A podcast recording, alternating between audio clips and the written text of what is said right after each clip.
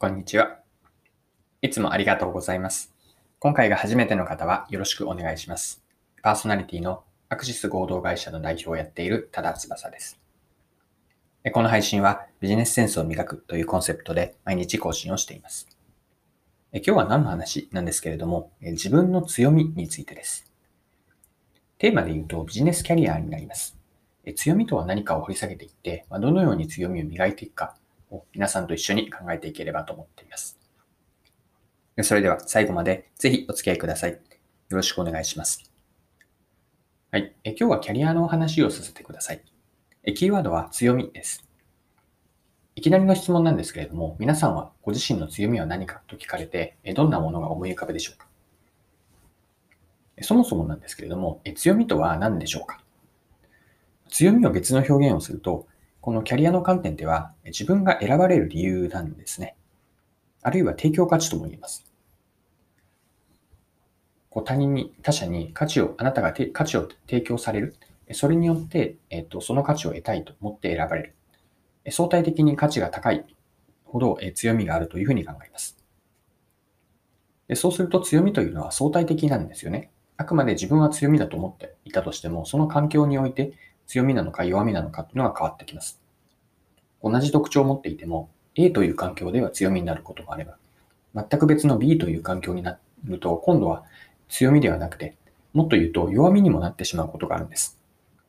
あくまで相手が決める。その環境において、相手が、相手というのは、誰が何と、どういう状況であなたを比べることによって、その強み、あなたが持っている特徴が強みかどうかっていうのが変わってきます。で、こうした環境において、あなたが持っていらっしゃるものが、すごく、こう、他の選択肢よりも価値があって、で、他にはないほど価値が高ければ、自分がそれだけ選ばれる確率というのは高くなります。はい。で、ここまで強みを見てきたんですけれども、じゃあどうやって強みを磨くかについても、えっ、と、後半ここから掘り下げていきましょう。はい。え強みの磨き方え、どうすればいいでしょうか？で一つアプローチとして今回ご紹介したいのは、やらないことを明確にするアプローチです。やることとやらないことってあったとして、このやることとやらないことって、こう表裏一体に思えるじゃないですか。やることの裏返しがやらないことというふうに見るというのが今の表裏一体という言葉を使った意図です。で、ここではですね、あえてやらないことを、やることをしっかりと決めて自分の強みを磨いていくというのがすごくオーソドックスな方法だと思います。でその一方で、じゃあやらないこと、もうしっかりと,、うん、と可視化、まあ、言語化をして意識すること、これはやらないというのをこう意図を持って決める。そのやらないことがあるからこそ残った、引き算として残ったやることに注力ができる。こういうふうに考えていくと、まずやらないことを何かというのを明確にするといいのかなと思います。で、やらないことがあるからこそ自分がやることに注力ができて、そのやることが自分の強みにつながっていく。こんな少し三段論法のようなものなんですけれども、最初にま急ぐのがば回りのようにやらないことを明確にすることがいいんです。で、この考え方は今、えっ、ー、と、この場ではキャリアの観点から話をしていますが、えっ、ー、と、個人のレベルではなくても、組織、あるいは企業でも全く同じだと思うんですね。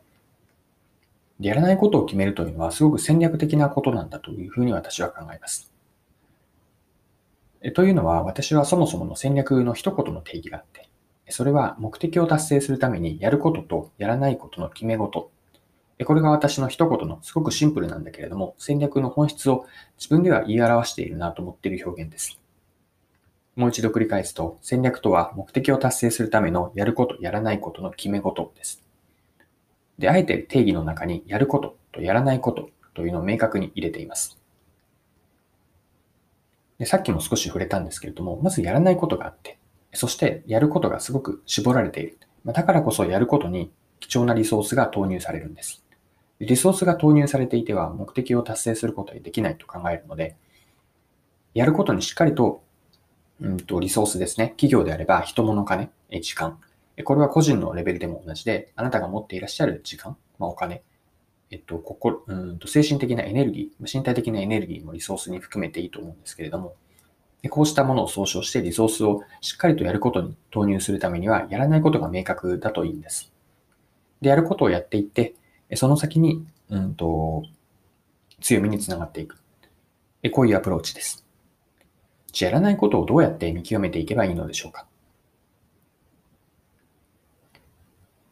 一つ思うなと思うのは、あの、他人がやっていることを安易に真似をする、まあ、追随することですね。